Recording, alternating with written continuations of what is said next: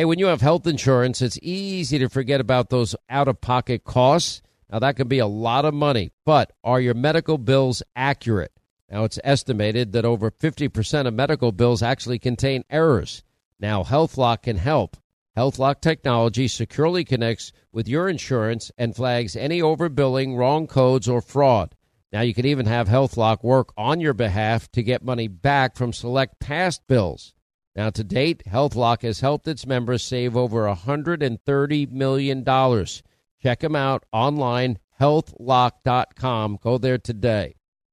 Now nowadays, twenty bucks barely gets you a burger and fries, or maybe a quarter of a tank of gas if you're lucky. You know what it will get you though? For just twenty dollars a month, you can get unlimited talk and text and plenty of five G data from my cell phone company, Pure Talk. Make the switch today, and if you do it today, you save an additional fifty percent off your first month.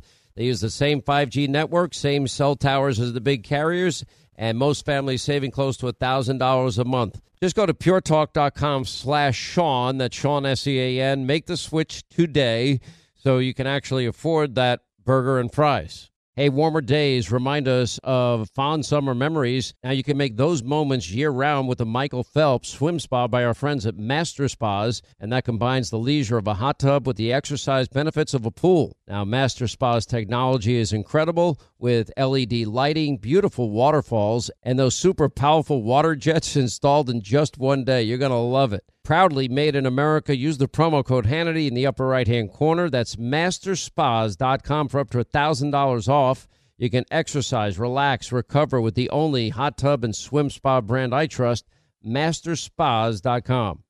Let not your heart be troubled. You are listening to the Sean Hannity Radio Show podcast. All right, so I have insomnia, but I've never slept better. And what's changed? Just a pillow. It's had such a positive impact on my life. And of course, I'm talking about my pillow. I fall asleep faster, I stay asleep longer, and now you can too. Just go to mypillow.com or call 800-919-6090. Use the promo code Hannity, and Mike Lindell, the inventor of my pillow, has the special four pack. Now you get 40% off two My Pillow premiums and two Go Anywhere pillows. Now my pillow is made here in the USA, has a 60-day unconditional money back guarantee and a 10-year warranty. Go to mypillow.com right now or call 800 919 6090, promo code Hannity to get Mike Lindell's special four pack offer. You get two My Pillow premium pillows and two Go Anywhere pillows for 40% off. And that means once those pillows arrive, you start getting the kind of peaceful and restful and comfortable and deep healing and recuperative sleep that you've been craving and you certainly deserve. MyPillow.com, promo code Hannity. You will love this pillow. All right, glad you're with us. I know you're angry. I know you're frustrated. I know you're annoyed. I know you feel betrayed. I feel exactly the same way that you do. I am not giving up, and it's, you know, certain things in life that you're gonna just have to fight for. And you know, it's it's something that we shouldn't have to fight for because promises were made to us. And um it, it just is what it is. I mean, you know, look, in all of life, you're going to face trials, tribulations, obstacles, difficulties, things that you don't want to have to face.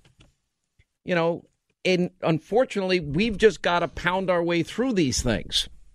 And I got to give the president credit. He's now been meeting with the senators, I guess, twice now, and they just finished a meeting. And out of the meeting, they're going to have this vote next week, a repeal vote and what I took out of McConnell, and he was there with John Thune and Senator Cornyn, what I took out of his comments was, oh, we're going to offer amendments. And let me interpret that in Washington speak. Oh, we'll try and bribe the four senators that told us they wanted to repeal it, but now have gone backwards. Now, this is where the frustration comes down to for me.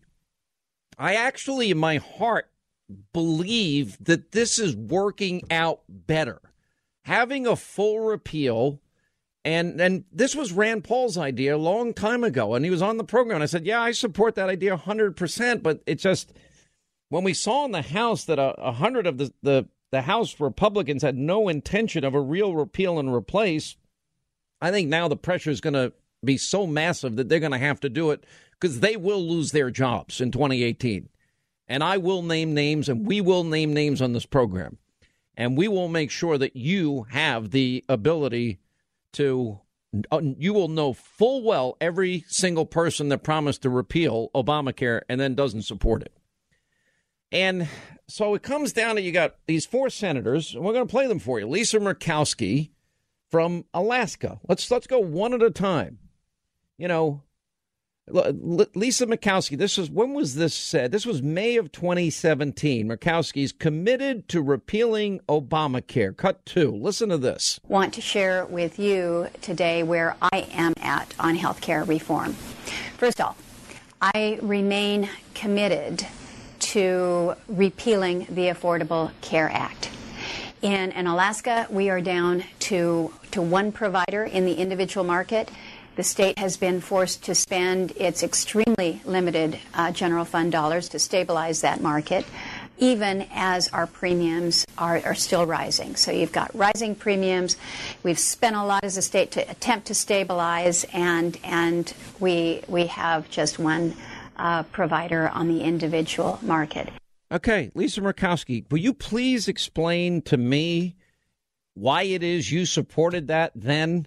And how many of how many of these senators, Linda? We looked at it up this morning, and I forgot off the top of my head. How many of them? Three of the four voted to repeal it. yeah, every everybody but Collins. Collins did not vote to repeal in 2015. Okay, so everybody but Susan Collins vote, but we have Susan Collins on record saying she'd repeal Obamacare in 2013. And right. This is, uh, let's go to Susan Collins next. We'll go out of order here. This is her in November of 2013. Let's play the longer cut saying she will repeal Obamacare. Mr. President, thousands of Mainers are receiving notices that their health insurance is being canceled due to Obamacare.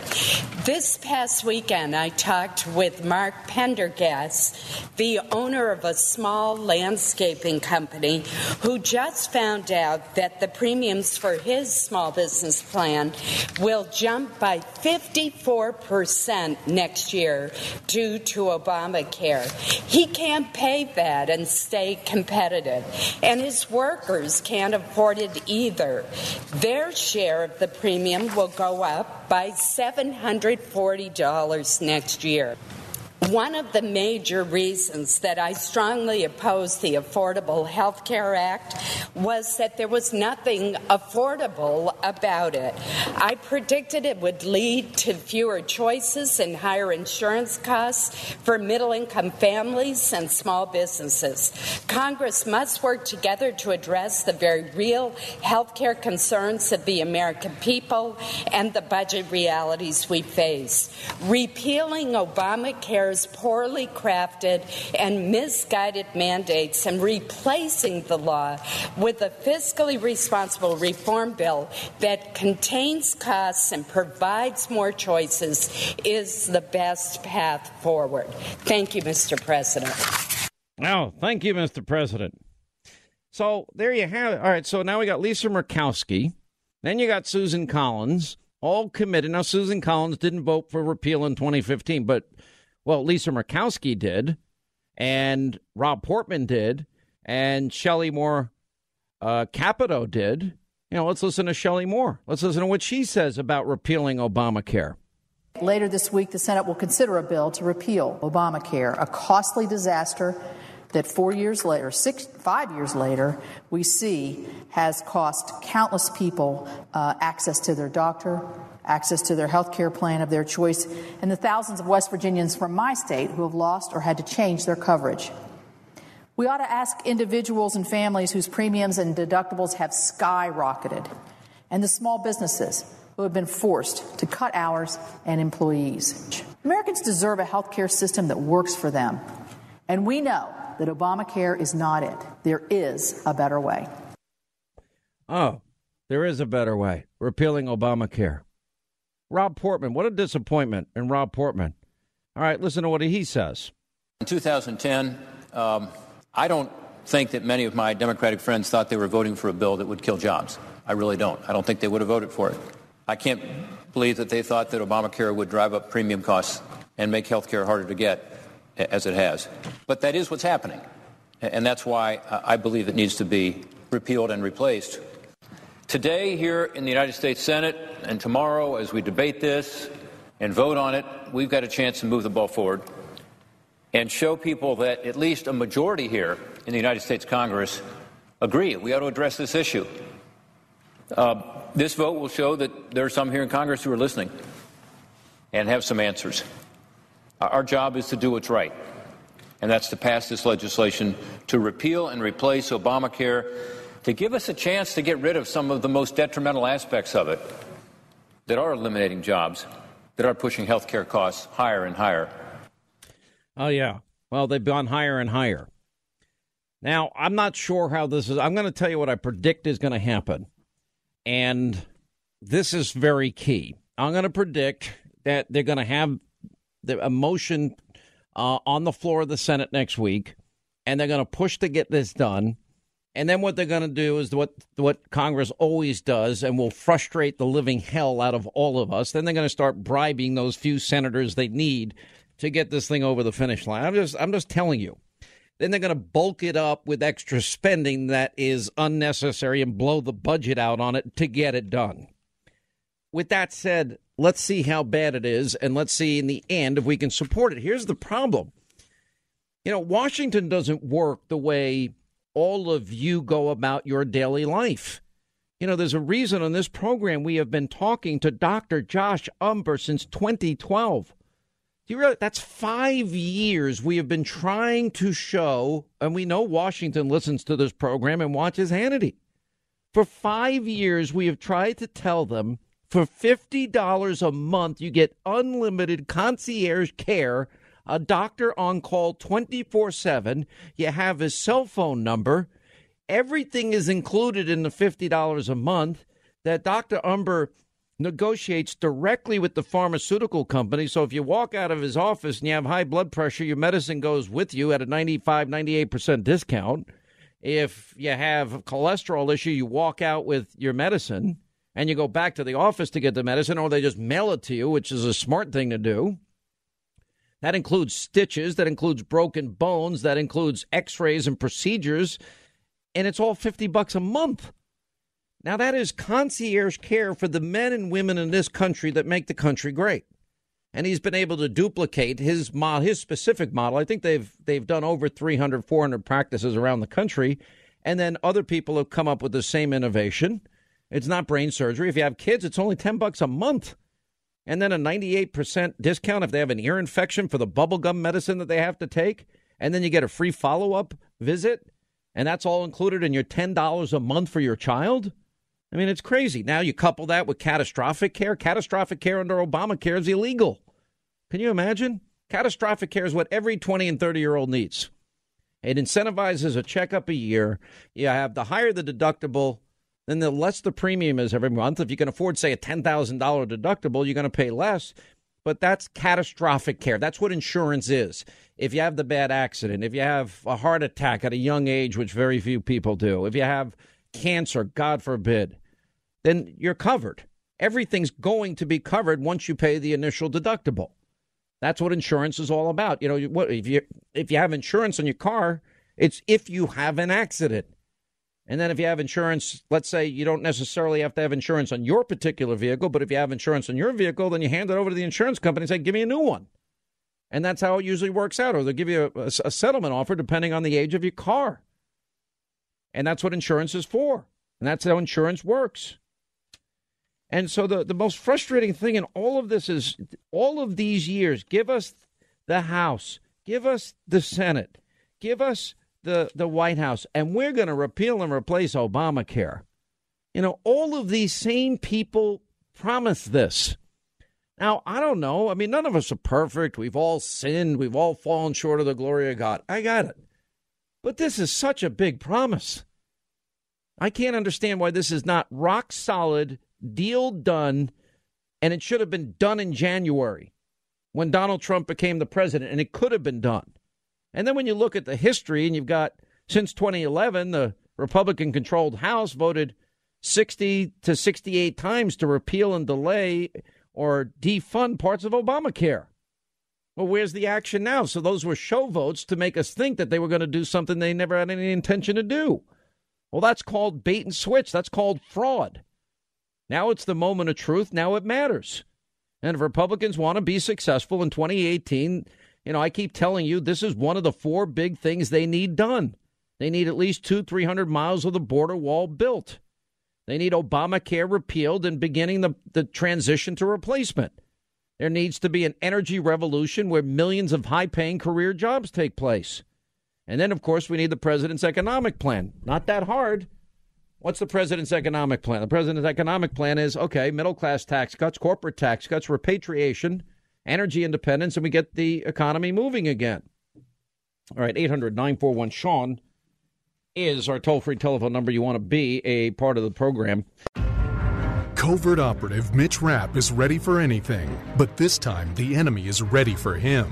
Read Order to Kill, the explosive new novel in Vince Flynn's number one New York Times best-selling Mitch Rapp series. Because of unscrupulous members of the Pakistani Secret Service, Rapp finds himself chasing false leads in an effort to keep Pakistani nukes from falling into the hands of terrorists. Soon it becomes alarmingly clear that the forces in Moscow are bent on fomenting even more chaos and turmoil in the Middle East and Rapp must go deep into Iraqi territory, posing as an American ISIS recruit. There, he uncovers a plan more dangerous and insidious than he ever expected, one that could have far reaching and catastrophic consequences. Written with the same relentless action as Vince Flynn's greatest novels, Mitch Rapp's latest adventure is as timely and provocative as ever. Order to Kill. A Mitch Rapp novel by Kyle Mills is now in paperback wherever books are sold. All right, so Senator Ted Cruz was in the meeting with the president. He's going to join us at the bottom of this half hour. We'll get a flavor for what was discussed. And as he's been saying, failure is not an option here. So we'll see what he's saying and what, what that means. But, you know, I got to tell you something. One of the things that Senator Cruz did, it's the same thing that the Freedom Caucus did in the House, is they actually very smartly figured out okay, the American people are being burdened with higher and higher premiums and less coverage how do we lower premiums for the American people? And if you can lower premiums and create competition, and you create free market competition, then you're going to end up with better services because you have more companies competing for your health care dollars. It's not any more complicated than that. All right, I see that Jamie Dupree wrote me. He's updating me on healthcare. He said, bottom line is GOP healthcare plan not dead. Flurry of talks underway on Capitol Hill to come up with a plan that can get the needed votes for Senate approval. Group of senators are meeting tonight. If they can revive a plan to repeal, replace, oh, good grief, these people are frustrating. I'd rather just repeal the thing and, and let's go from there. GOP leaders say there will be a vote next week to start debate on the health care on the Senate floor. Motion to proceed. The idea of pre- repeal only and then wait to replace is now Lamar Alexander said he thought it might not get 40 vote. Well, who are the other people? Oh, good grief. This is so frustrating. This is so, they're so pathetic, these people. They, you know, it's not an option here. It's just not an option. After all these years, this is the position we find ourselves in. It's what's today's date? It's July 19th. And now we're now we're still fighting for the number one promise they made for 7 years. You know, I keep saying I like my idea. I want the I want these people in a room together. I want to take away their air conditioning. I really do. I want our founders and framers didn't have air conditioning. You know what? Put them in a room, throw their phones away so they can't be leaking the whole time they're in there. I'll I'll send some beer and pizza and Wendy's and hamburgers and KFC. I'll send it all in.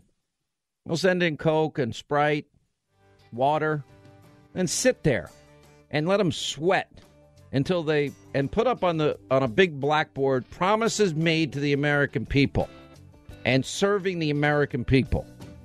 And you know what? If they can't get it done at that point, then get a new leader. Find somebody and keep them in the room and don't let them out. Maybe give them one minute bathroom break every six hours. Take a quick break. We'll come back 800 Senator Ted Cruz when we get back as we continue Sean Hannity show. All right, 25 till the top of the hour 800 941 Sean if you want to be a part of the program. Senator Ted Cruz has been doing some pretty amazing work. I mean, all throughout the health care debate in the House, he was working arm in arm with the Freedom Caucus guys. And he's been working, you know, there, there's certain people that have a sense of urgency, certain people that roll up their sleeves, certain people that actually get things done. And all throughout, you know, the time I sp- I can't tell you how many hours. I remember the day that it failed in the House, and I talked to Mark Meadows that Friday, and he was going home, and he was depressed, and he's upset. And I said, "Well, stop. You just you, now you roll up your sleeves, you dig in harder." And God bless Mark Meadows and Jim Jordan, and then they were working very closely with Senator Cruz and a few others in the Senate, and and they got it done. It wasn't perfect, but it was far better than what we have, and it was focused on premium reduction, which is what Senator Cruz, the exact thing that he was able to pull off in the Senate, which was a great addition. By the way, Senator Cruz is with us now. Hi, Senator. How are you? Sean, good afternoon. Good to be with you. Don't you like when you're listening on the line and I'm saying something nice about a politician and it happens to be you? Uh, well, well, it, it, it's oh, it's, it's true. than, by the way, it's 100 percent true. All right, so here's what I want to ask you. Um, well, let's go through. There was a really, really good study, and I thought it was very well deserved because I know the amount of time and effort that you put into this. And it was in the Washington Examiner, yep. and it was a Health and Human Services analysis finding that your amendment lowered premiums, boosted enrollment, and offered better care. Uh, that, that, that's exactly right. So HHS studied the Consumer Freedom Amendment and had to assess what the impact would be, and, and they compared it to Obamacare. And, and the differences are striking. What, what they found is that the Consumer Freedom Amendment, which was the amendment I drafted that says you, the consumer, should have the freedom to choose the insurance you want, to purchase what you want. It shouldn't be the federal government mandating what you have to buy. You should be able to decide what you and your family need. And and the way it works is it, it if people want to buy plans that are subject to all the Obamacare mandates, they can. There'll still be those plans on the market, but they can also buy additional plans that meet their family's needs. And what HHS found is the Consumer Freedom Amendment increases enrollment by 2.2 million people in the year 2024. Obamacare, the baseline is projected to be 13.9 million. With the Consumer Freedom Amendment, 13.9 rises to 16.1 million people in the individual market. That's an increase of 2.2 million people that are additionally getting health insurance. But not only that, the impact on premiums is dramatic.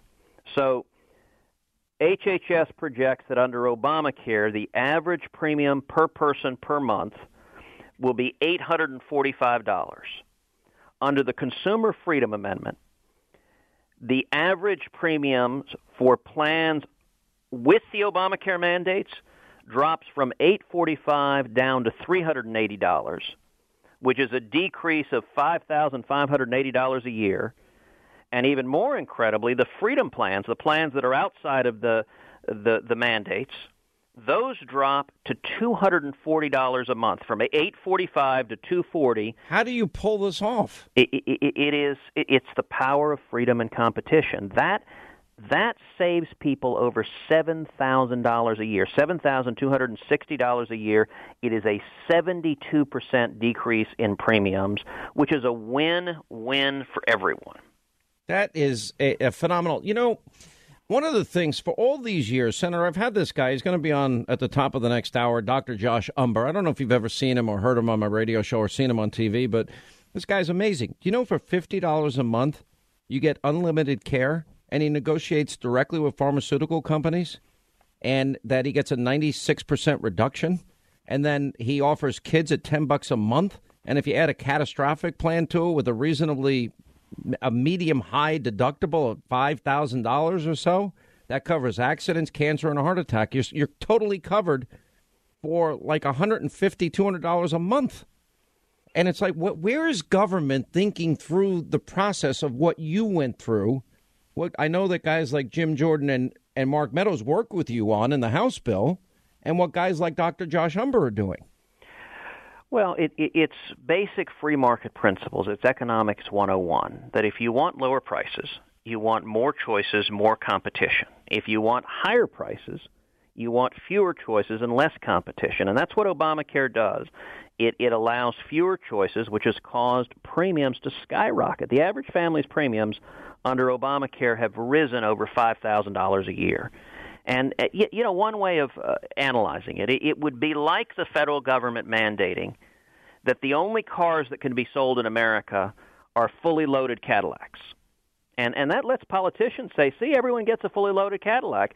Well, that's great if if you have the money to buy a Cadillac, but if if if you don't happen to have the resources to do that, you know, you might be happy getting your little VW Bug, which maybe it's not a fancy Cadillac, but it'll get you to work and, and back. Hey, Senator, I bought two hundred dollar vans and three hundred dollar Ford Mavericks, and I fixed them myself because I had no money. I know exactly what you mean. And by the way, I was happy to have a car that works. Sure, and and and let people let people have choice and freedom. I, that, that's how the marketplace works. And and the, the fundamental flaw behind Obamacare is is the federal government telling you, Sean, you don't get to pick your health insurance. We're going to tell you the only mm. options you can get.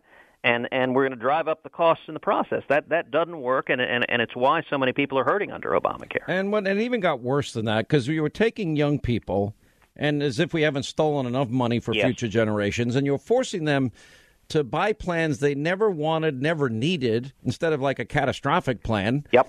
And which is illegal under Obamacare, which is unbelievable. And then they were subsidizing the, the poor and the uninsured and the elderly, which is not their job.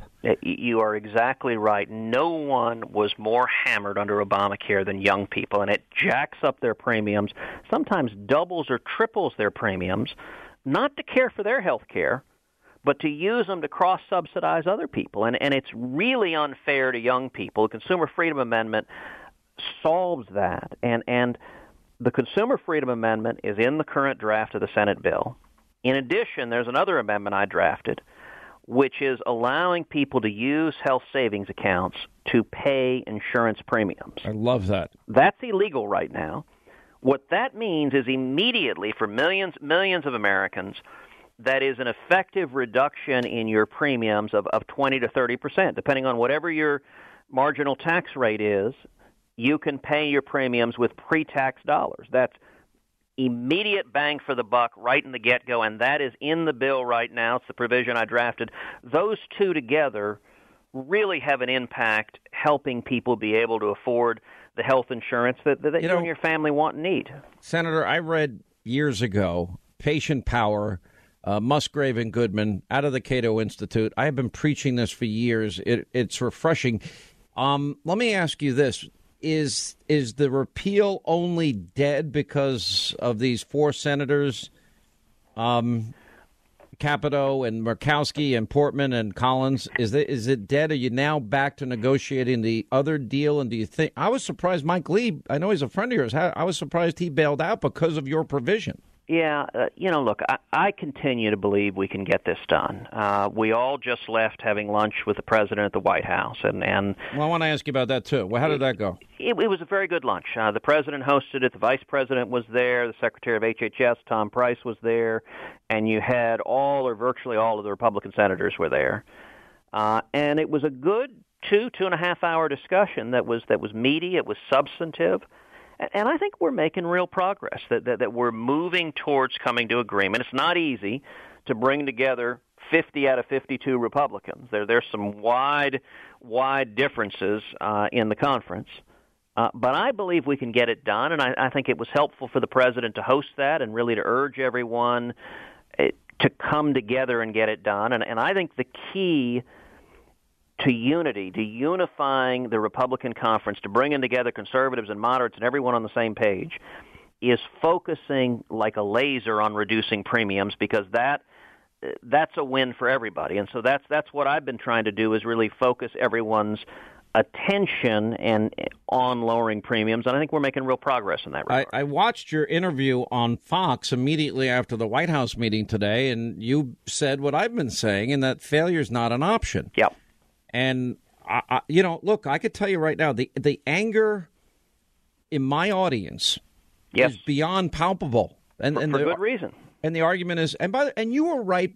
You know, we learned a lot in 2013, and I remember I supported you. You went to the Senate floor, and you rightly said, "We have constitutional authority and power. It's the power of the purse." And instead of the 68 votes that they had since 2011 to repeal, defund, and do this and do that, it was all show votes. And we learned that when the House was debating, there were like 100 Republicans that never had any intention of keeping that promise because when it meant something, they did nothing. And then you were excoriated for saying we can get it done now. Right. and you became the bad guy. And then they started predicting, oh, look what Ted Cruz, if we lose in 2014, it's his fault. But yet, it, in reality, you were the only principled person saying, well, I'm, I'm here to keep my promise. Well, and not only did we not lose in 2014, we won big in 2014. We retired Huge. nine Democratic senators, retired Harry Reid as majority leader, and took the Senate. And then we won big in 2016. And front and center in those elections was the promise to repeal Obamacare. I think we have to honor that promise. And, and if we fail to do it, having the White House and both houses of Congress, I, I think it, every one of us will look like fools. And, and and I don't want that to happen. I am working night and day to try to bring Well, I Republicans know that's together. true. Let's honor our promise. You know, and you may not even know this, but in when the House hit the same road bump or that you're hitting, I spent a lot of time on the phone with the Freedom Caucus guys, Sure. and uh, there were nights I was talking to them at one, two in the morning, and they were talking to you on the other line at one and two in the morning, and you're not even a member of the House. But what you were trying to do is get a bill that w- would also work in the Senate, so that that you wouldn't get to conference and have it blow up there. Right. And and the Freedom Caucus did a terrific job in the House. They The- really did. The, the leaders, Mark Meadows, Jim Jordan, are, are good principled guys. They're, they're good friends, and, and, and they improved the bill in the House. Uh, and I think the bill has improved significantly in the Senate, adding the Consumer Freedom Amendment and HSAs for premiums. Both of those are major provisions that lower lower premiums, and, and that's a big win. does that bring Mike Lee back on board? Does this bring Rand Paul on board? Does this bring Susan Collins and Portman and and Murkowski and and Capito on board? you, you know, from from everything I've seen, uh, Rand Paul and Susan Collins, I I think are going to be no's, uh, almost regardless what we do. Well, that's it. We don't have any more margin for error. So, so we we if we lose those two votes, we can't lose anybody else. Um, I, you know, I, I am hopeful. I, I I know Mike Lee wants to support the bill. He and I have worked very closely. You want me to call him and start yelling at him and beat him up? Oh, look, Mike I'm is a good words, principled guy. I like Mike Lee. I'm just kidding. I mean, I- you want me to start yelling at him? No, no, no, no. Look, look. Mi- right. Mi- Mike's disagreement is is with one aspect of the Consumer Freedom Amendment, which is which is a concession that I had to make to get it into the bill, which is to require that that plans on the exchanges and freedom plans all be in the same risk pool, and and he points out that that that ends up not reducing premiums for the freedom plans as much as as we could. Um, and that's right. I agree with him. I'd rather it with two risk pools. That's how I drafted it initially. But with a single risk pool, we end up saving people with freedom plans seven thousand two hundred and sixty dollars a It's year. It's an amazing. That's a key. massive saving. And going to two risk pools saves an additional six six hundred dollars. So it takes it from seventy two hundred to seventy eight hundred. That's good. Um, you know, I, I, I I think Mike is tr- is working productively and trying to get to yes, and I think he has Well, from I'll the bring him on the hopeful we'll program and I'll yell at him, although he doesn't take my calls like he used to. But all right, let me ask you one final question. So you're up for reelection in 2018, right? I am. Does my endorsement help you or hurt you? Oh, I- absolutely, absolutely. Look, you, you, well, I you endorse- enthusiastically endorse you for reelection. We need you in the Senate. We really do. I thank you, mean, Sean. you have been a leader and a principled conservative all these years. I know people thought we went sideways during the election. We did not. I've always loved Ted Cruz, and I would tell people all the time, and it frustrated me to no end. But you know, honestly, if we don't have people like you in the Senate, we're we're dead. We really need you. Well, Sean, Sean, thank you. And you know, you endorsed me early in the primary when I first ran for Senate in 2012, and I, I'm grateful for your friendship. And I'll, I'll and- come and down and do anything you need because if we don't have Ted Cruz's in the Senate, we're just we're we're done. Well, we really I, are. I, I, I appreciate it very much, and and if your listeners agree, our, our website is tedcruz.org, tedcruz.org, tedcruz.org. All right, Senator. It's always a pleasure. Thank you for being with us, and thanks for what you're doing on this. We got to get it done. Failure is not an option, and we'll follow it. It's frustrating as hell, but we got to get it done. 800 941 Sean, our toll free telephone number. You want to be a part of the program. Uh, when we come back, we're going to check in with Sarah Carter, Gregg Jarrett. Amazing details that nobody in the media is covering about Hillary Clinton and corrupt. Quick break. Right back. We'll continue. All right, imagine for a second that the FBI is asking you for your phones and your devices to hand over. And you take a hammer and you smash them. or you hand them over without the SIM cards. Well, new information from the FBI shows that Hillary Clinton did just that. Why is the media ignoring it? That's called obstruction of justice. Gregg Jarrett, Sarah Carter next. Later, later on, we'll get to a lot of your calls today and more on healthcare, our top story. Want to share with you today where I am at on healthcare reform. First off, I remain committed to repealing the Affordable Care Act. In, in Alaska, we are down to to one provider in the individual market. The state has been forced to spend its extremely limited uh, general fund dollars to stabilize that market, even as our premiums are, are still rising. So you've got rising premiums. We've spent a lot as a state to attempt to stabilize, and and we we have just one uh, provider on the individual market.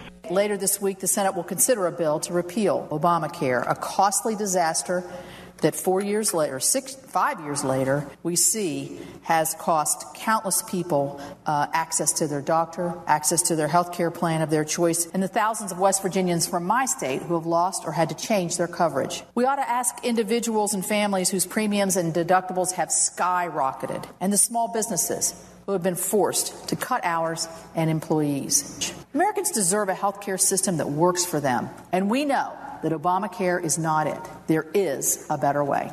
In 2010, um, I don't think that many of my Democratic friends thought they were voting for a bill that would kill jobs. I really don't. I don't think they would have voted for it. I can't believe that they thought that Obamacare would drive up premium costs and make health care harder to get, as it has.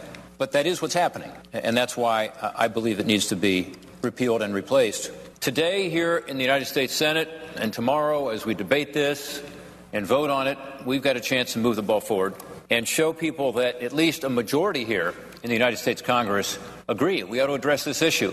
Uh, this vote will show that there are some here in Congress who are listening and have some answers. Our job is to do what's right, and that's to pass this legislation to repeal and replace Obamacare, to give us a chance to get rid of some of the most detrimental aspects of it that are eliminating jobs, that are pushing health care costs higher and higher. One of the major reasons that I strongly opposed the Affordable Health Care Act was that there was nothing affordable about it. I predicted it would lead to fewer choices and higher insurance costs for middle income families and small businesses. Congress must work together to address the very real health care concerns of the American people and the budget realities we face. Repealing Obamacare poorly crafted and misguided mandates and replacing the law with a fiscally responsible reform bill that contains costs and provides more choices is the best path forward. Thank you, Mr. President. All right, hour two, Sean Hannity Show. There you have all the big four. Susan Collins, repeal Obamacare. Rob Portman, repeal Obamacare. Shelley Moore Capito, repeal Obamacare. Lisa Murkowski, repeal Obamacare. It's unbelievable. You know, so you got four people now. Every other person that made the promise is willing, the president's willing to sign it. I've been here just six months. I'm ready to act. I have pen in hand, believe me. I'm sitting in that office. I have pen in hand. You never had that before. You know, for seven years, you had an easy route. We'll repeal, we'll replace, and he's never going to sign it. But I'm signing it. So it's a little bit different. But I'm ready to act. For seven years, you promised the American people that you would repeal Obamacare. People are hurting. Inaction is not an option. And frankly, I don't think we should leave town unless we have a health insurance plan, unless we can give our people great health care. The House will go along with it. The Senate will go along with it. We'll get rid of this monstrosity, which I think works out better in the end anyway. I didn't like the House bill particularly that much. It wasn't everything we wanted. Anyway, here to comment and go through all of this with us, we have Betsy McCaughey, probably knows more about Obamacare than anybody else in the country, and Dr. Josh Umbehr whose life I ruined, who runs the Atlas MD practice in Wichita, Kansas, and now has devoted his whole life to doing the Sean Hannity show and going to Congress. How are you both? That's great. Well, very good. Thank you. What is your take? You know, Betsy McCaughey, this is a disaster. It How is you... a disaster. And let me point out that if members of Congress were feeling the same pain as the rest of us, like the 18 million people in the individual market mm-hmm. who have plans that are unaffordable with deductibles that are sky high, and another 8 million people, Sean, who are paying a penalty, the average penalty, $995 now, for not having Obamacare because they can't afford it. But members of Congress aren't feeling that pain despite what the Affordable Care Act says. The Act actually requires that members of Congress purchase their coverage on the Obamacare exchanges and follow the same rules as the rest of us. But wouldn't you know it, President Obama set up a way for them to weasel out of that legal requirement. So these members of Congress, including the hypocrites you just heard from, right? Yeah. They get to choose from 57 gold plans and have us, John Q. Public and Jane Q. Public, pick up most of the tab. And that's one of the reasons, Sean, that they don't feel the urgency to do something about this because they're not feeling the pain. Well, I think that's all true. And by the way, did you see that they're thinking about not th- th- themselves, that they're not even uh, uh, going to apply the new laws to themselves? It's just unbelievable. It is unbelievable. And Madison warned us, Federalist 57, he warned us two centuries ago that the, as soon as Congress starts passing laws that they're not willing to live by themselves, that is the end of freedom. It really is. You know, Dr. Umbehr, I, I have you on the program. I, did, I didn't realize until the last time you were on that I started interviewing you back in 2012. I didn't even know. It's been five years I've known you. For five years, we have been telling people that there's a there's a better way that there that it's working. You know, here you are, you're dedicating your life to your patients, and and every doctor I know does the same thing. I have a great respect. Doctors sacrifice a lot and and they save lives. Every doctor I know works for people for free because they can't afford. Every doctor, they don't even question it. It's they, they write off half the people they do now. But the point is, is you figured out a way that that every American can have concierge care, doctor availability twenty four seven, and yet, you know, you go and talk to these idiots in Washington, and they still can't get it. I don't understand it. I, I, I agree, um, you, especially after you know, your uh, explanation on on it yesterday. There's a huge outpouring of questions, and the people want this. Um, they're they're calling, they're texting, they're emailing, they're asking us to find a doctor in their area because this just makes sense. But somehow, the, the same senators who said they would vote to repeal it now won't vote to repeal it are the same ones who just can't understand that this is a better model. It actually means less government, more free market, but more options. Now, poor patients get medicine for a penny a pill too. That's great for them, and, and it, it, it, I think, sad and frustrating um, that we're not penetrating farther into the DC mindset. I guess. Yeah. Let me point out that although the Congress seems to be at a standstill uh, because of the holdouts, these actually there are five or six senators now who are balking at the idea of supporting repeal because they don't want to repeal Medicaid, the Medicaid expansion. Let me point out that there is a way to offer relief to the millions of people we're talking about who are stuck in these Obamacare plans. They're unaffordable, they no longer have a choice of doctors, or they're paying these penalties. The Affordable Care Act is really two laws glued together. One is the Medicaid expansion, that's where most people who were uninsured got their coverage. And the other is this federal takeover of insurance laws that used to be done by the state. It used to be the states that regulated them. So if those senators are holding out on the Medicaid change, the Congress should at least pass a repeal of the parts of Obamacare that regulate the commercial insurance market to give relief, choice, and affordability again to the 18 million people who are affected by those laws. I mean, at least take half a loaf. Reagan said way back in the 80s, I can't get a 10% tax cut, so I'm willing to settle for five in the meantime. A half a loaf is better than nothing. They could pass half of a repeal bill today, Sean, and provide relief to all those people in the individual market who are being unfairly what did you make regulated of- by the federal government. What did you make of McConnell's comments when he came out and said, "All right, they're going to allow amendments to be in, and they plan on getting on this next week"? Is that his signal to these four senators that, in fact, that well, we'll give you we'll give you what you need to get the, get you over the hump? It may be. He's got a lot to offer, and of course, the president has virtually uh, an unlimited ability to offer these senators things. But the fact is, they voted for the repeal before. They should be willing to do it again. Yeah, I agree. You know, it, how many people, doctors around the country, Dr. Umbehr, have you been able to sort of offer a tutorial to, and and they've taken your counsel and they've been able to build their own cooperatives? How many of these cooperatives now exist around the country? We personally helped over 300 doctors convert to this model, uh, and just in May we had 24 doctors uh, convert. Uh, but there's probably up to you know 500 to 1,000 doctors doing this model in some regard.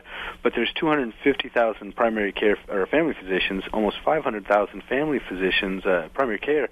We we have a long ways to go. Um, we you know, it, and it is growing. And as doctors learn more, as patients learn more, it's really taken off in the last year or two.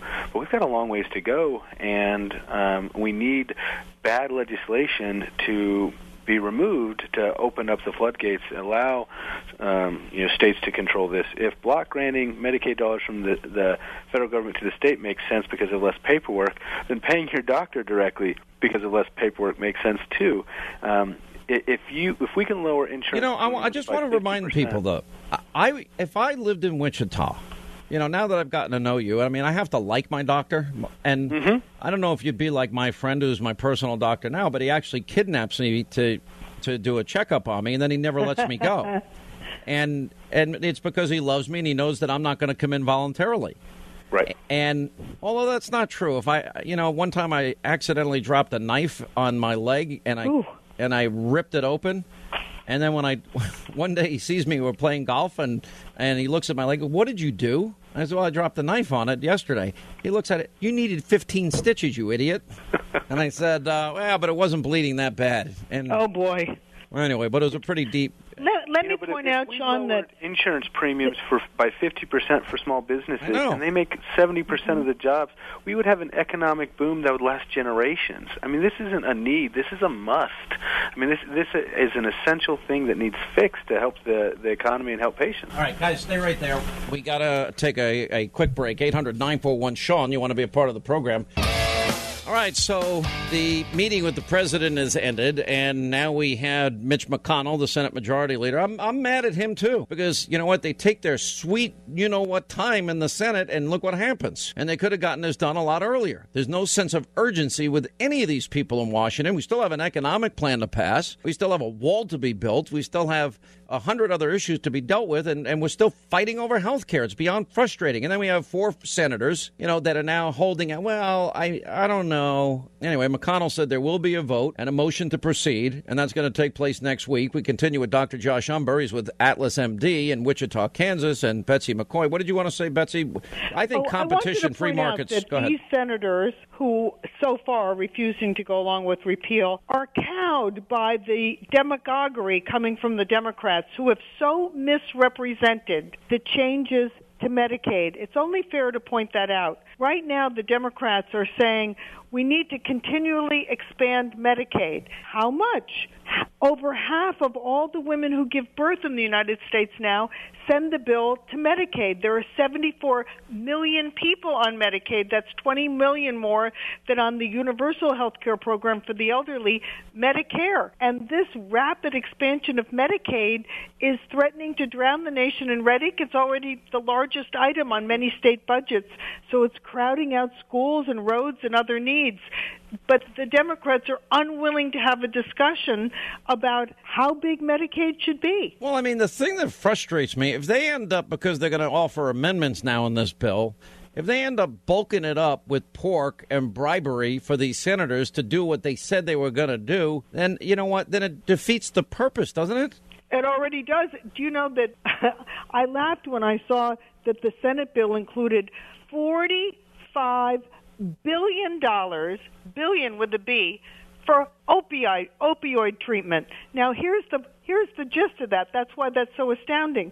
That's 10 times more than the federal government is allocating for breast cancer research.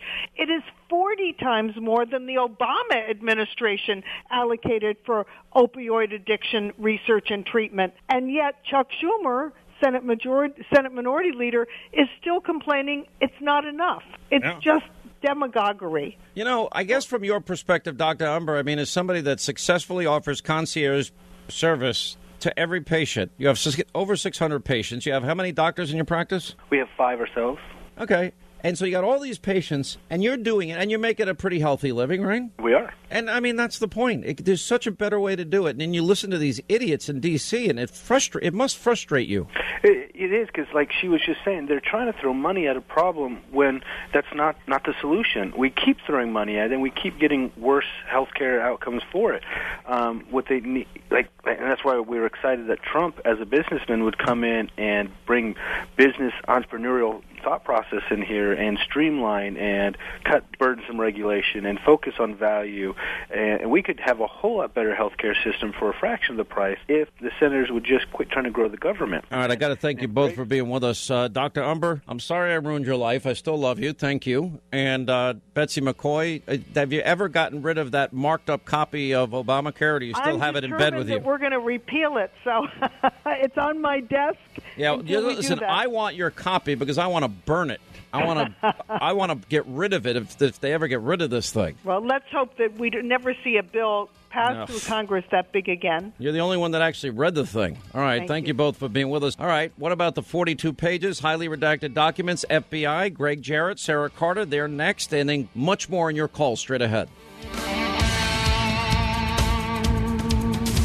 Well, it's odd. It's like we have this giant Rorschach test where everyone sees ink blots and sees crimes everywhere. I mean, the criminal code has defined elements to it. You just don't find these ambiguous crimes. Some people have said this could be treason. For the love of God, treason is defined in the Constitution. This is not treason. Other people have said this could be a Logan Act violation. Well, Logan Act has been used once in 200 years and is facially unconstitutional. One said, well, if you take things of tangible value under the campaign laws and treat information like that, then maybe you have a campaign contribution violation. Well, yeah, but we haven't seen that done. You could also treat it like a panda and say it's an endangered species violation. but courts haven't done that. So I think that people need to take a breath. You know, this was a meeting where someone said they had evidence of a possible crime by the opponent of the Trump campaign. Um, they met with this person. I think a lot of people in the city view that as naive. I think a lot of people say, my God, why didn't you use a surrogate, which is how it's done in Washington? But that itself is not a crime. If you get something of value, and they're alleging that information from of value from a, a foreign national could be, uh, you know, stretched out to mean, you know, words, is that something that's ever been prosecuted? Of course not. And if it were to be prosecuted, the First Amendment would trump. A candidate has the right to get information from whatever source the information comes. It's very much like the New York Times publishing the Pentagon Papers case or the Washington Post publishing material stolen by Snowden and Manning. Uh, you don't prosecute the newspaper. They have a First Amendment right. And you don't prosecute the candidate or the candidate's son. They have a First Amendment right to get the material. If the material was obtained unlawfully, you prosecute if you can the people who obtain the material. But there is a First Amendment right of a candidate to use information.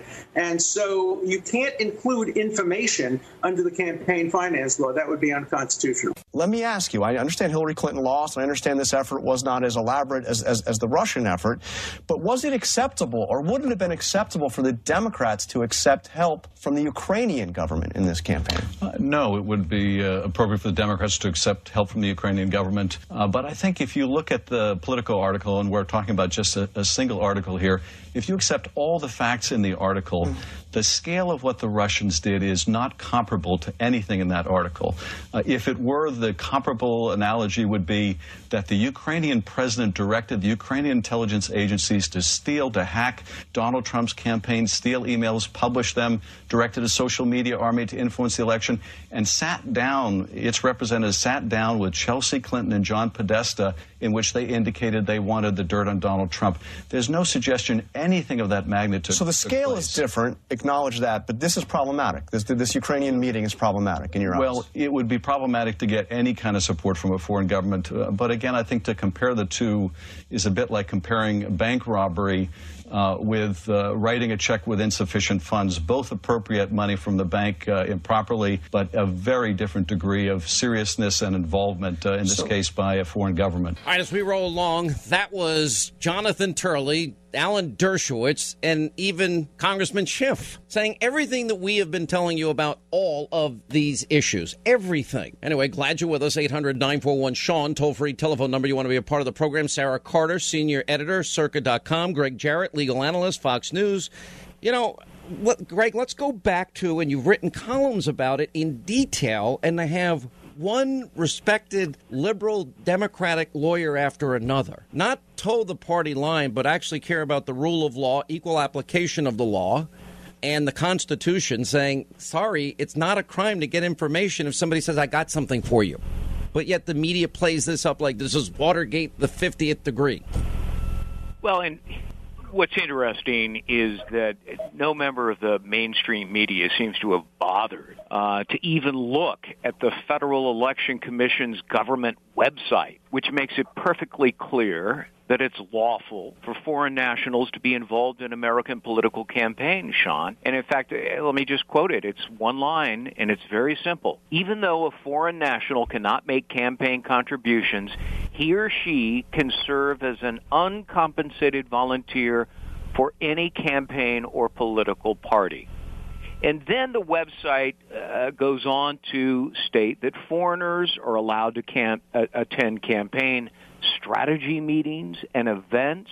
The commission says none of this is considered to be a contribution. So how is it possible that the media never bothers to look at the main website that explains the law on elections and what's legal and what's not legal with respect to the, the Russian lawyer meeting with Donald Trump Jr. I mean, it, do, you, it do you see a difference in the Ukraine situation at all, or is that legal in your mind too? Even though you have a, a DNC operative that's being paid by the DNC, meeting at the Ukrainian embassy with the Ukrainian ambassador, and sharing the information with the DNC and the Clinton campaign. Yeah, under the Federal Election Commission's guidelines, rules, and the law, and it conforms completely with the uh, Code of Federal Regulations, uh, you know, which identifies crimes and non-crimes. Um, it is legal for you know Hillary Clinton to have collaborated with the Ukrainian government as long as they're not in any decision-making capacity. But providing information is is legal. What's astonishing is the hypocrisy that you've pointed out repeatedly uh, among the mainstream media. You know, they they yawn and ignore the Hillary Ukrainian connection, but but they go apoplectic over Donald Trump mm-hmm. Jr. meeting, you know, with a Russian lawyer to obtain information. In both cases, it's perfectly legal, but the media demonizes Trump and gives a free ride to Hillary Clinton. Let me go to you, Sarah. You know, Sarah, you've done so much good investigative work, and you know the mm. media are all sheep because they just follow each other. And meanwhile, you, you and John and and my friend Gregg here, you all have broken ground in so many different areas. You're the one that talked early on about a, a FISA surveillance warrant. You're the one that talked about another warrant. You're the one that exposed, yeah, Trump Tower was being surveilled. Then you talked about unmasking. We're supposed to have Susan Rice testifying this week, and we'll see if that happens and what's going on with that. But now we have uh, this this leak, this dump by the FBI was fascinating to me because you got 42 pages of highly sensitive FBI criminal investigation into the email server scandal. And then you find out, you know, all part of a mid year exam. Then they talk about grand jury material when you couple it with what Judicial Watch found. And then you begin to, you know, find out. Well, Hillary Clinton, by the way, was asked by the FBI. She's obstructing justice, destroyed some of her her cell phone devices with a hammer, and then she hands over to the FBI cell phones that don't have a SIM card in them, which render them useless.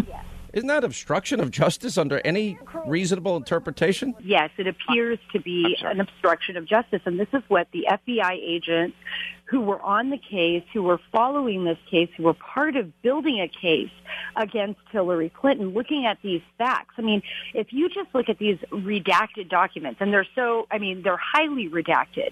So there were pages and pages of documents that nobody could see. Judicial Watch just did not even have a word on them. But the ones that had few, a little bit of information, expose that. You know that there were documents that were designated to go to a grand jury. And I can tell you this from talking to law enforcement officials who were very close to this case, who had firsthand knowledge of what was going on here. They told me that their senior leadership had them bending over backwards for the DOJ. I mean, they just couldn't get two steps ahead because they were forced to bend backwards for the DOJ every single time. I mean, to the point where, I mean, even former FBI Director Comey had to admit where Cheryl Mills was sitting in on the interview with Hillary Clinton and she was a potential witness. He had to admit that that never happened. Mhm. So there were a lot of issues with how this played out. And I think, you know, especially because of the work of Judicial Watch, which is what, you know, John and I try to do is get those documents, get those facts. So when the facts are on their face, nobody can dispute them. And what Judicial Watch was able to do was get these documents to give us a little peek into how difficult it was for our federal law enforcement officers, for our, for our agents, FBI agents who were conducting this investigation to conduct this investigation. And remember, Sean, uh, even within the FBI, senior leadership was basically, and this is according to sources that I've spoken with, they were saying, look, we're not going to have to worry about this after the November elections because basically Hillary is going to be the president. So everybody was assuming Hillary was going to win, right? At that point, those people that were supporting her, people within the FBI. So there was a reason to not move this case forward. And um, apparently, from what we're seeing from these documents, that was not the case with those that were conducting the investigation. All right, stay right there. We'll continue. Gregg Jarrett and Sarah Carter, 800 941 Sean, our toll free telephone number. You want to be a part of the program. All right, it's really, really hot these last couple of days in the Northeast and New York. Hazy, hot, humid, Hannity days of summer. But, you know, look, you want the best comfort, you want the latest, greatest materials, you want to stay as cool and comfortable as possible. Well, some of you might be wearing like old t shirts and you're sweating like crazy in them, or old underwear, old socks. And it's amazing because you have moisture fabrics that are available today by Tommy John that actually will pull the perspiration right off your body. Now, why wouldn't you want the comfort, or why are you living back 100 years ago with materials that just aren't relevant? And the great thing about Tommy John is they combine 21st century design, patented fabrics that are so smart that they're the most comfortable t shirts, underwear, socks you'll ever wear. And Tommy John underwear, by the way, is backed by the best pairs you'll ever wear guarantee, or it's free. And you have nothing to lose. Anyway, here's the best part. Tommy John, right now, if you order at TommyJohn.com, mention my name, Hannity, you'll save 20% off your first order. That's TommyJohn.com, 20% off by mentioning my last name, Hannity, TommyJohn.com. You're going to love the t shirts, the underwear, the socks, and it's got the latest, greatest 21st century technology, and you will feel the perspiration just disappear off your body. It's amazing, it's cool, and it's comfortable for summer.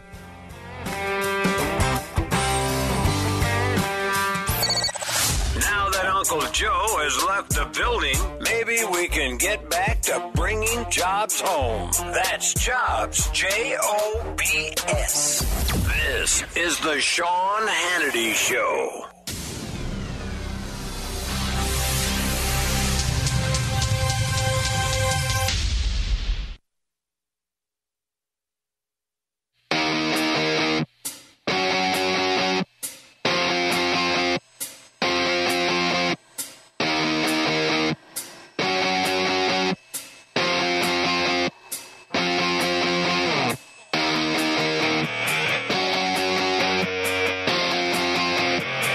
As we continue with Gregg Jarrett and Sarah Carter, and uh, we're talking about Hillary Clinton, we have more information of obstruction of justice. Gregg, let me ask you about first of all, why didn't the media pick up on this 42 page FBI document dump? How come if, if Hillary Clinton, if, if basically they mentioned the word grand jury, I'm thinking, all right, there might have been a grand jury convened. Then I'm thinking, okay, she, the whole narrative that she gave us was, well, I just wanted the convenience of one device. That was the whole narrative about the email server scandal. And I just wanted, I only had one device. Then we find out she has a Blackberry, an iPad, an iPod, uh, or an iPhone rather. And then she, on top of that, she has a hammer and they break how many devices for her and smash them up into bitty pieces, and then the FBI knows she has three other ones. She hands them over without any SIM cards. Is that not obstruction of justice? If you destroy evidence relevant to a pending investigation, it, it's obs- obstruction of justice. You're destroying evidence uh, to uh, allegedly hide a crime. And, uh, you know, they handed over two phones, smartphones, but without SIM cards. I mean, yeah, that's like handing over your computer, but I'm not going to give you my hard drive. So it's it's utterly worthless. And then they were requested to hand over. It was actually demanded that they hand over 13 mobile devices in all. They turned over none of them. So and and all of the excuses that were offered were utterly vacuous.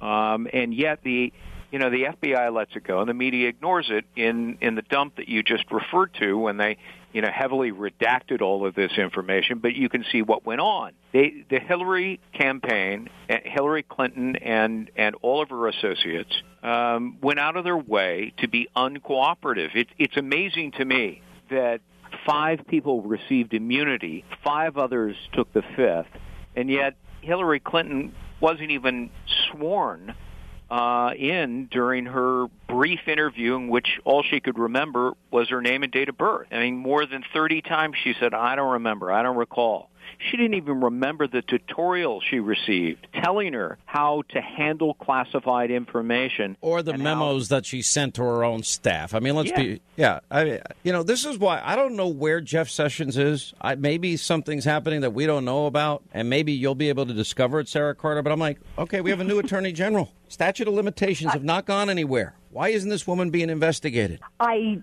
we don't know that we don't know that she's not. Sean, and let's just put it that way. You know, and I've, I've spoken to uh, a number of people, of federal law enforcement, and many times these cases never fully get closed.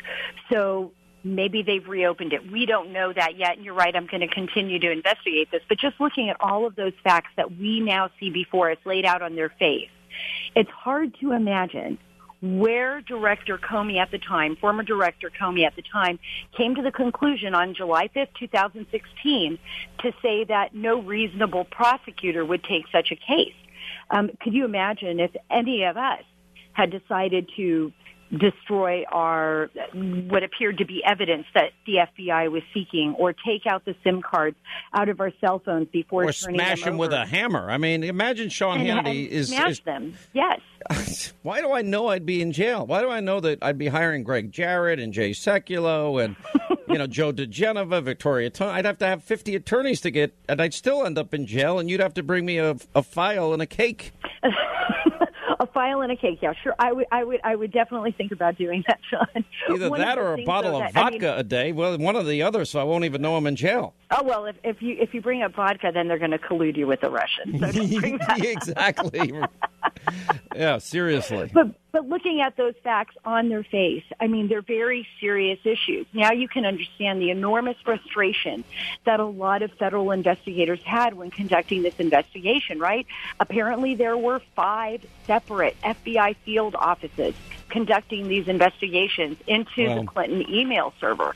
And there was anger among the FBI agents. That's not just coming from the sources Oh, that no. I've spoken with. McCabe himself admitted that I've, I've got to run, but I'm going to tell you, if this doesn't get open, we don't have equal justice under the law now. I got to take a break. I really appreciate both of you being with us. Gregg Jarrett, Sarah Carter. We'll continue.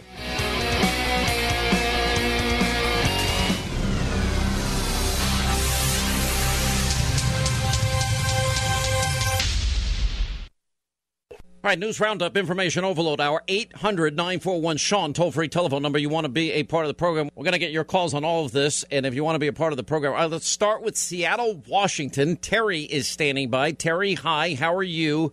And glad you called. Hey, Sean, how are you? I'm good. All right, so I actually met you once upon a time at a fundraiser in Honolulu, and I shook your hand. Oh, my Um, gosh, what the I one want to time talk I was about there. is the uh, of why the liberal agenda can maintain its momentum, even though you know they're in the majority in power. It's the squeaky wheel gets the grease, and conservatives need to get out of their safe space. This whole "we're the conservatives, we're right, they're wrong, we're going to win by logic" is not working. The silent majority is not working. We need more ground level activism. Knocking on doors, giving the GOP money, is not working. We need to be more active. Listen, I I think what's going to have to happen, and it's all going to play out in the next few months, and we're going to know who we can count on and who really needs to go. And there's just going to have to be a, uh, there's just going to have to be some firings. I mean, look, one of the things I don't like to do in my business is fire people. I mean, Linda can tell you more than anybody. Linda, how hard is it for to get me to fire people? It's pretty hard, right? Yeah, it's pretty annoying.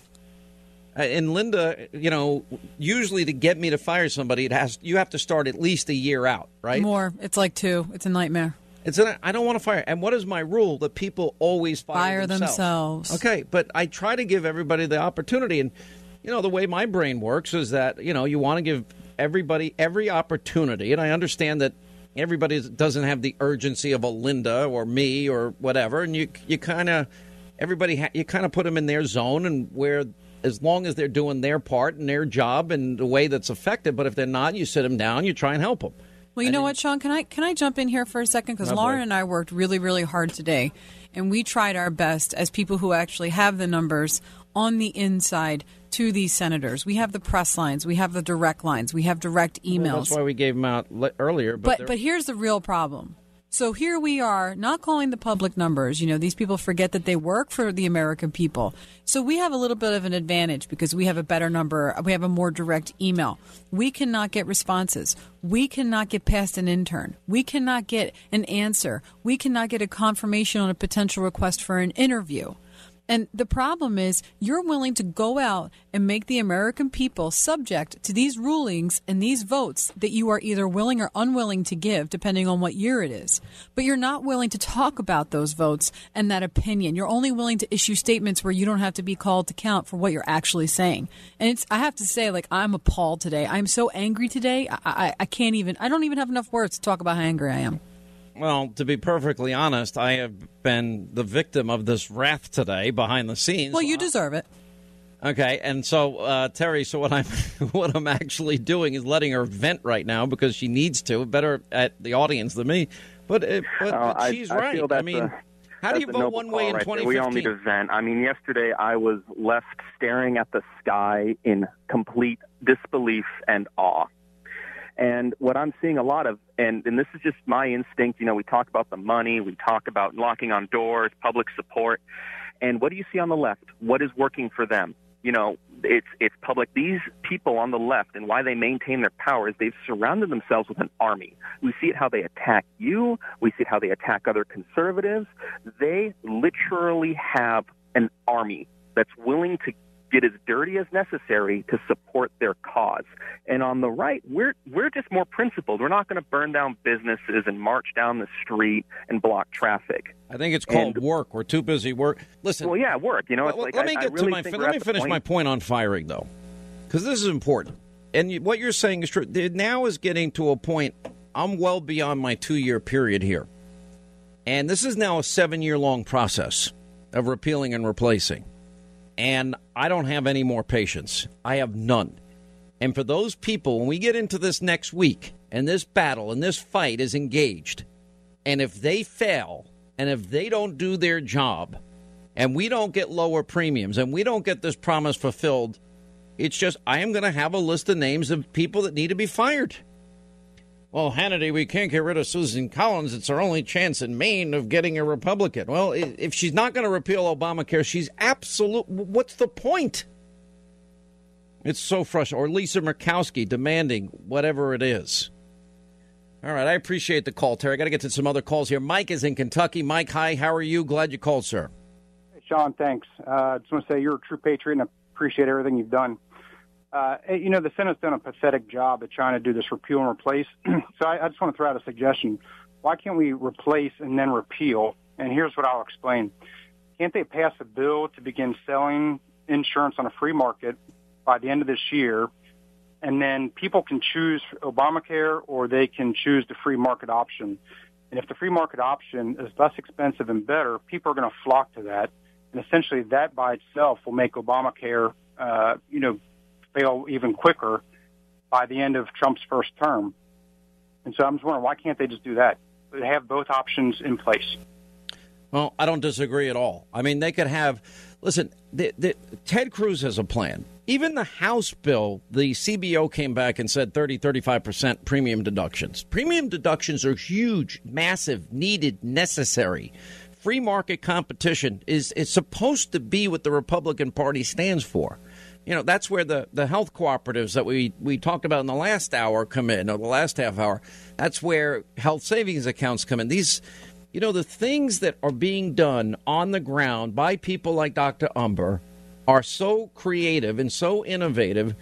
And it's so frustrating because you know what? The average American can get concierge, top quality, 24 access care, and they can get it for as low as $50 a month and 10 bucks a month for their kids.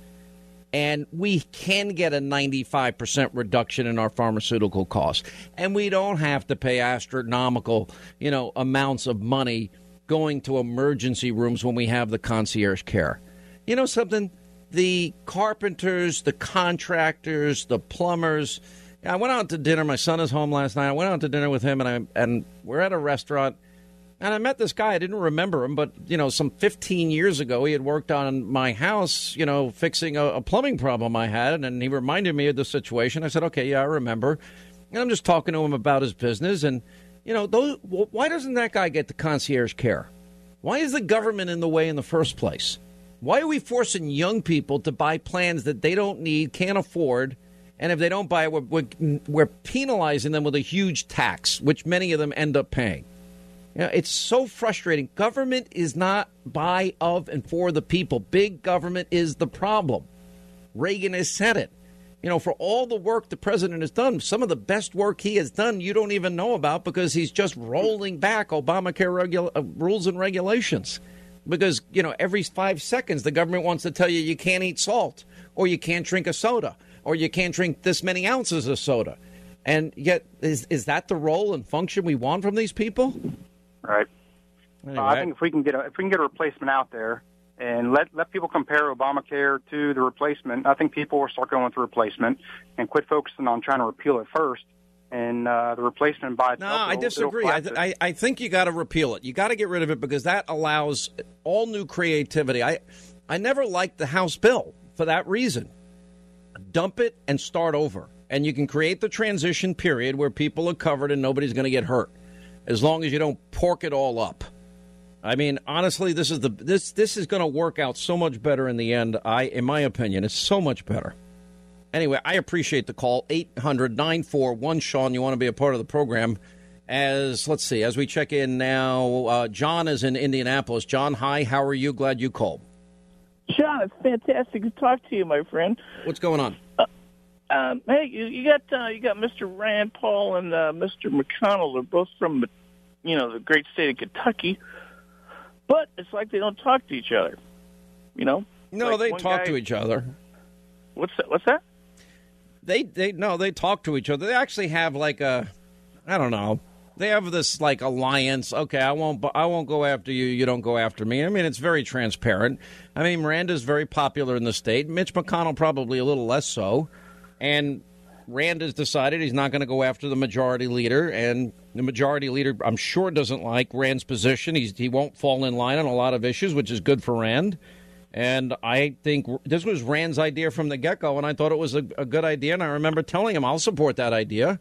Let's repeal it like we did in 2015. I didn't expect four senators, three of which voted to repeal it in 2015, to backtrack on their on their repeal.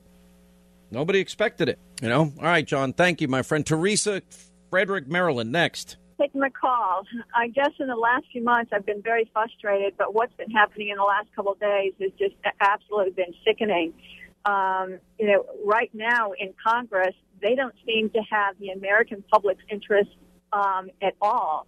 Uh, they're more interested in, to me, in things that don't matter. The election results, Russia, trying to get back at Trump. Know, my message to them is do what the American people voted you in for. Do the Republican agenda and start doing your jobs. You know, and you know, I'm just repeating what you just said in that um, two years ago they were going to repeal Obamacare, and now they're not. And why? Is it because it's, it's Trump's the president? Is it because of special interest? I really begin to wonder- Really don't want to. I really think, and I've said this, that there are five groups that don't like the president. And I have said that two of those groups are never Trumpers and weak Republicans. And I do believe there is an element of some in the Republican Party that does not want this man to succeed. And yeah, I think they they they think they come from a liberal enough state and they can get away with it, or they can act like they're giving away free stuff to their their constituents, and that's their excuse. I, I think it's you know I, I don't put it past these these idiots. All right, I want to play for you some comments. We had Mark Meadows and Jim Jordan on the program uh, last night, and I want to play what they said about the health care bill that they've been so instrumental in helping get done. I like the clean repeal idea, but three Republican senators, you have what? Uh, Collins, Murkowski, and Capito, I think is her name, all saying they're against it. We don't have the votes already for that. Congre- Congressman Meadows.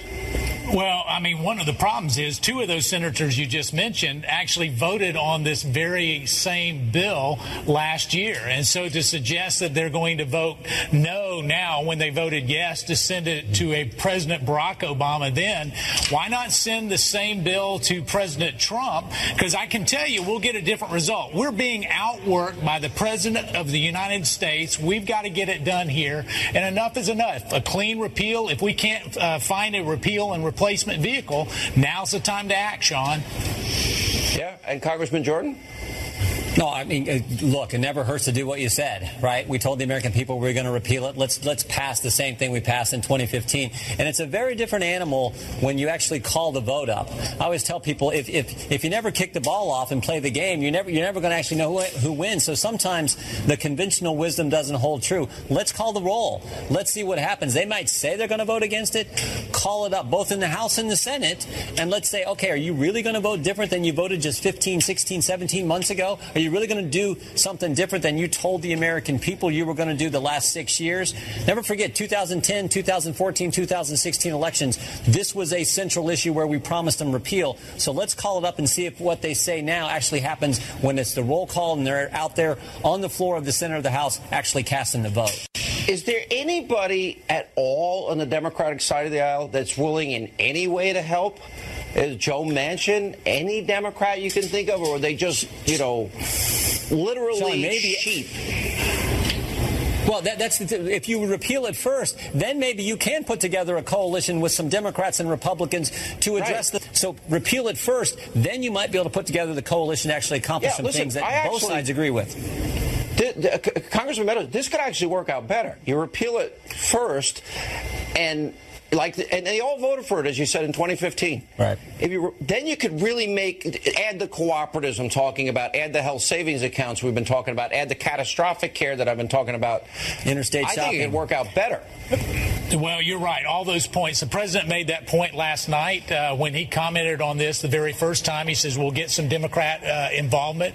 You know, when we're talking about repeal, it's very difficult for a Democrat to vote on anything that repeals something that has their president's name on it. But once it's repealed, it's all about coming together and finding out what works best. And, and my good friend uh, Jim just mentioned that.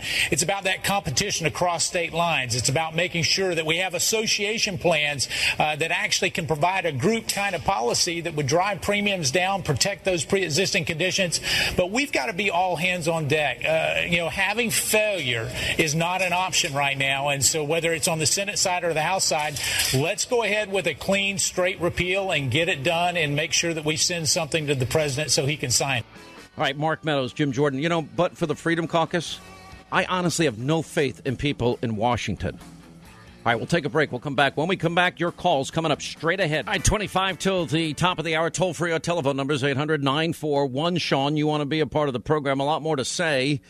We're just going to continue to give out the names and phone numbers of all these people in Washington that aren't keeping their word.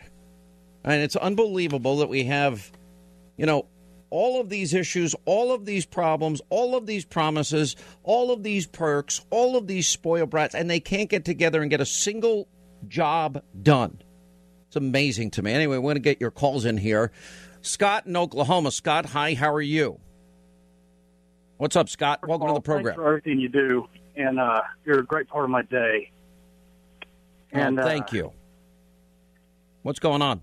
I just, I just want to say that you know, yesterday I was pretty apoplectic about all the news that that, that Congress is just going to shoot down the the health bill that you know they promised they're going to get rid of for seven years, sixty-eight times they voted on it, and uh, you know, and now they're not going to do anything about it, and that's just that's a betrayal to us, you know. Well, I'm not sure they're not going to do it. I mean, I honestly think that we're, we're just going to keep mounting pressure and mounting pressure. And, you know, I'm a little pissed off at people like Ron Johnson. Oh, let's just move on to the economy. No, you don't get to move on to the economy that quickly. You don't. You got to finish your work here. And, you know, this is what really ticks me off, you know, about people like Susan Collins and Rob Portman and Lisa Murkowski and Capito. All these people. Oh, repeal, repeal, repeal, repeal. They're all on tape. Repeal, repeal, repeal. And then they don't get it done. Now they're not willing to do what they said they were going to do. And exactly, exactly. that's that's that's that's the betrayal I'm talking about. Even if it's just four of them, they all said they were going to do it, and now they're not. You know, Just uh, what- well- are we supposed to believe them anymore? No. On It- it- anything? well, you know, and that's why we're trying to hold these people accountable and, and hold them to their word. That means that every other senator, every other congressman that's willing to vote for repeal and fulfill their promise, they're being held hostage by four people that have changed their position. I mean, seriously, I mean, you really can't blame anybody else but these four Murkowski, Shelley Moore Capito, Rob Portman, and Susan Collins.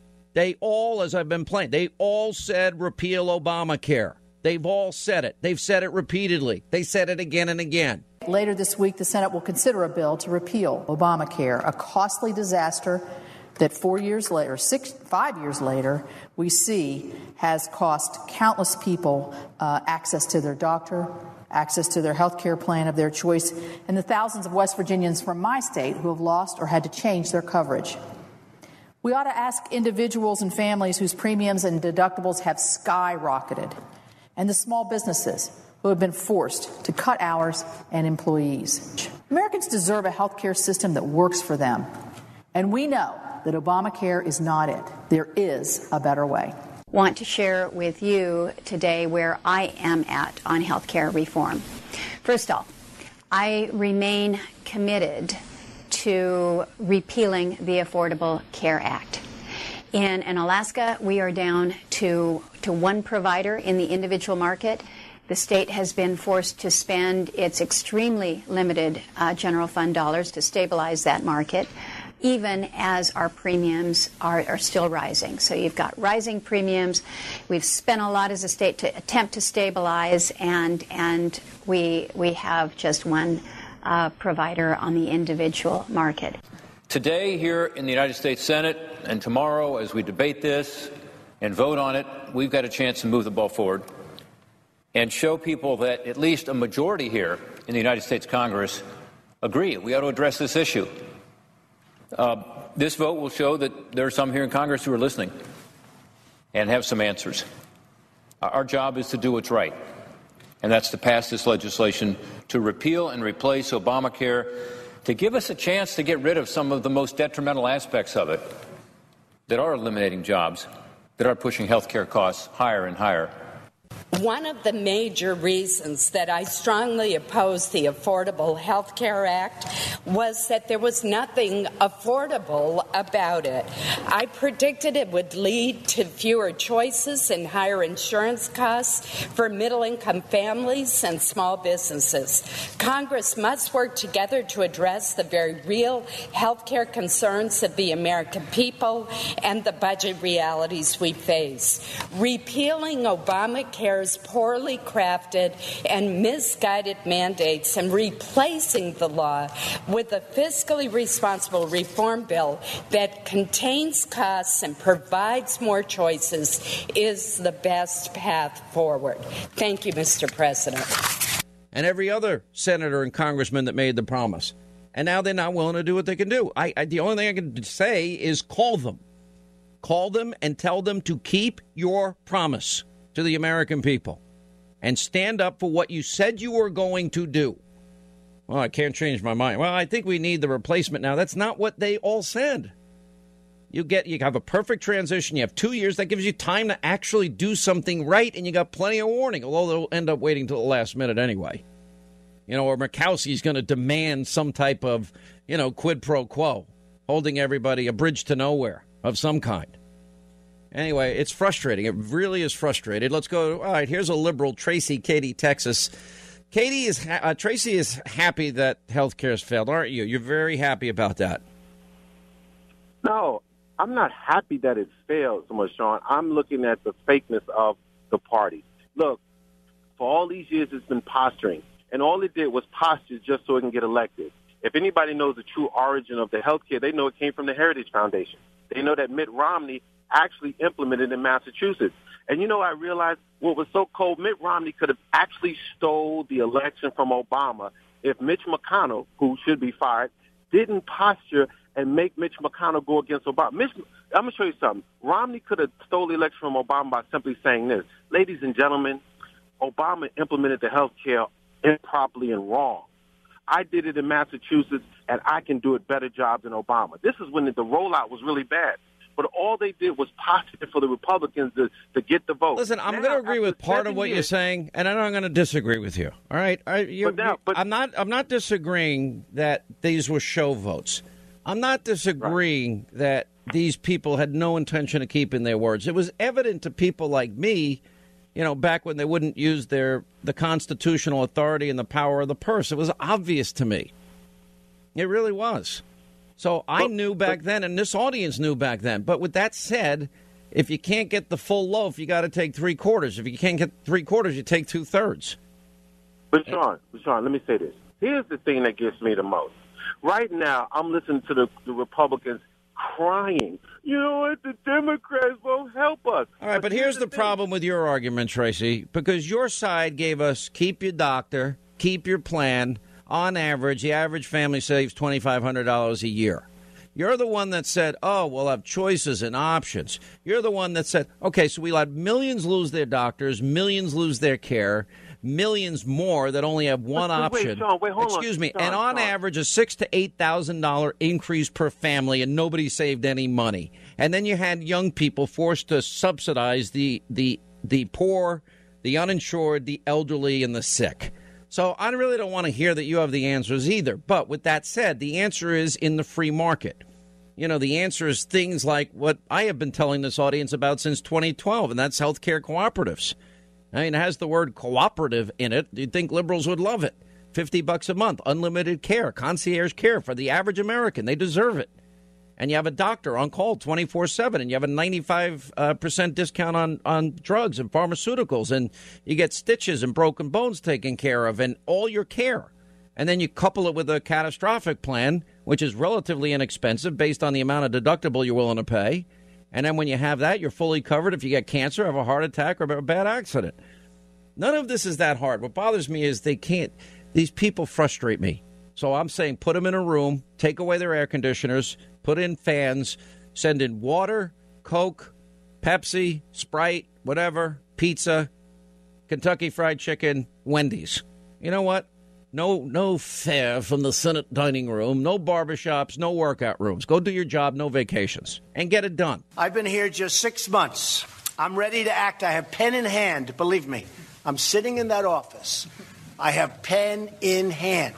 You never had that before. You know, for seven years, you had an easy route. We'll repeal, we'll replace, and he's never going to sign it. But I'm signing it. So it's a little bit different. But I'm ready to act. For seven years, you promised the American people that you would repeal Obamacare. People are hurting. Inaction is not an option. And frankly, I don't think we should leave town unless we have a health insurance plan, unless we can give our people great health care. So, my message today is really simple. We have to stay here. We shouldn't leave town, and we should hammer this out and get it done. And not just a repeal. I think the people of this country need more than a repeal, they need a repeal and a replace. We can repeal but we should repeal and replace, and we shouldn't leave town until this is complete, until this bill is on my desk, and until we all go over to the Oval Office. I'll sign it, and we can celebrate for the American people. And for all these people like Murkowski and and and Portman and Collins, I'm just sick of these people. Every one of them.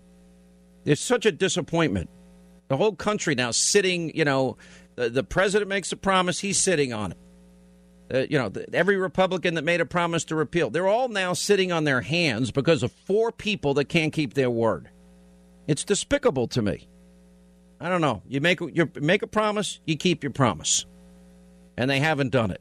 But the best thing we need to do is get rid of this monstrosity and this disaster, which is Obamacare. Anyway, 800 941 Sean, toll free telephone number. You want to be a part of this extravaganza. All right, let's say hi to Ben, is in Montana. Ben, hi, how are you? Glad you called.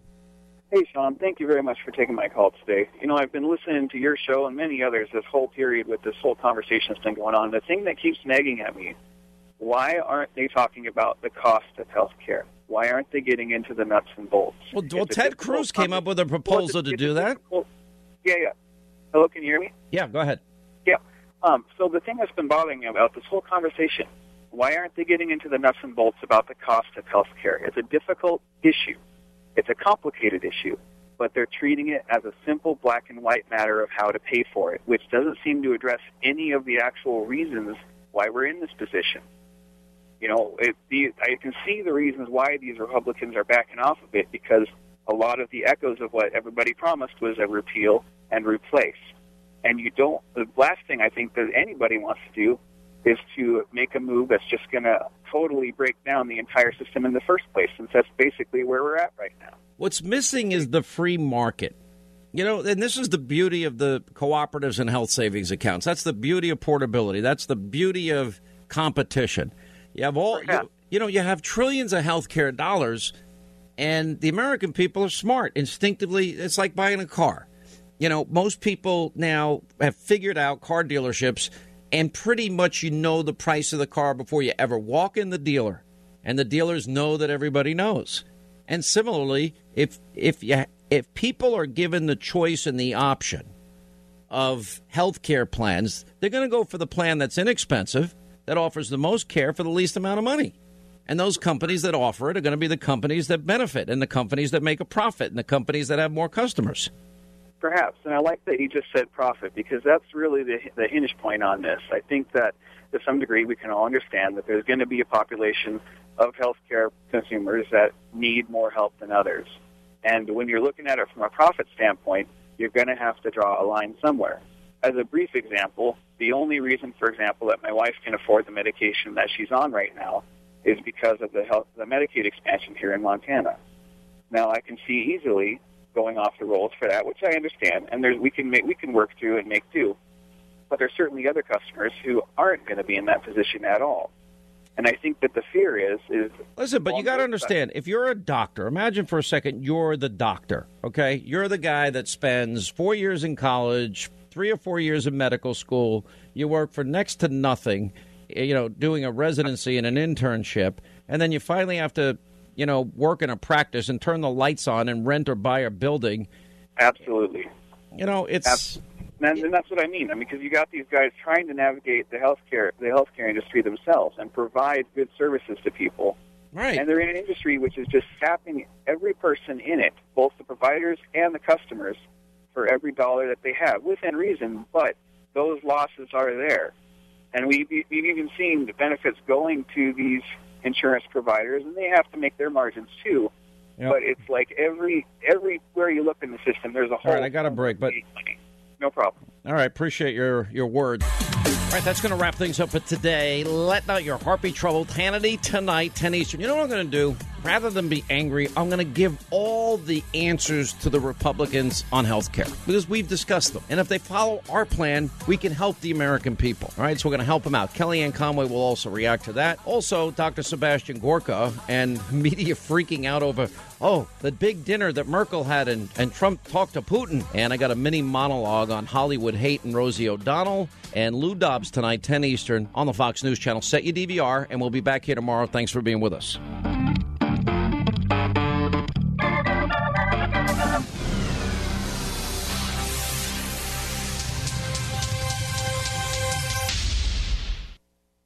Hey, if you want a firearm that is easy to transport, you got to check out the U.S. Survival Rifle from our friends at Henry Repeating Arms.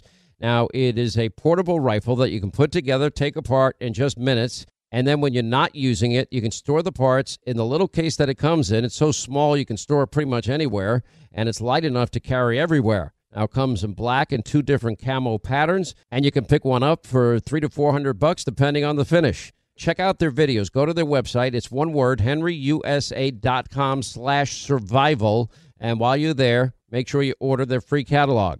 Now, Henry makes more than 200 rifles and shotguns and revolvers, all made in America, all backed by a lifetime satisfaction guarantee and the best customer service in the business. Go to their website, henryusa.com.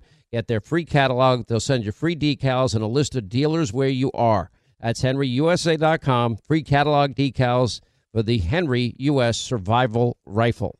Hollywood is under siege from an external force. Now, the same Hollywood that sold the American dream, they are now making nightmares a reality. Many major films make choices to appease the Chinese Communist Party to be distributed in China. Now you can join Tiffany Meier, an investigative reporter in the Hollywood Takeover brought to you by the Epoch Times where she reveals how the CCP exerts control over some of the major studios.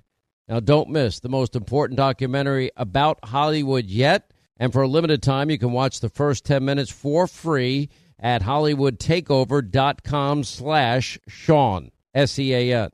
Hey, warmer days remind us of fond summer memories. Now you can make those moments year round with the Michael Phelps Swim Spa by our friends at Master Spas, and that combines the leisure of a hot tub with the exercise benefits of a pool. Now, Master Spa's technology is incredible with LED lighting, beautiful waterfalls, and those super powerful water jets installed in just one day. You're going to love it. Proudly made in America. Use the promo code Hannity in the upper right hand corner. That's masterspas.com for up to $1,000 off. You can exercise, relax, recover with the only hot tub and swim spa brand I trust, masterspas.com.